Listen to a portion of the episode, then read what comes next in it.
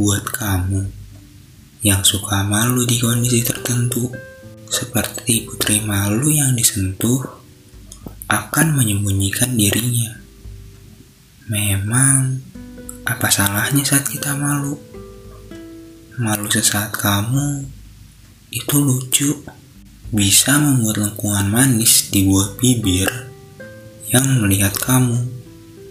Kalau kamu terbiasa dengan kondisi itu, kamu bisa memanfaatkannya, membuat sekeliling kamu gemes sama perilaku kamu. Kalau kamu belum terbiasa, cukup membuat posisi nyaman untuk diri kamu dan untuk yang melihat kamu.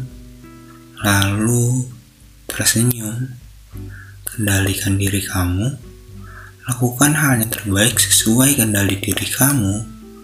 Ingat, Bulan yang besarnya berlipat-lipat dari kamu masih suka malu di balik awan, tetapi bulan tetap bisa memberikan keindahannya. Aku percaya kamu juga bisa.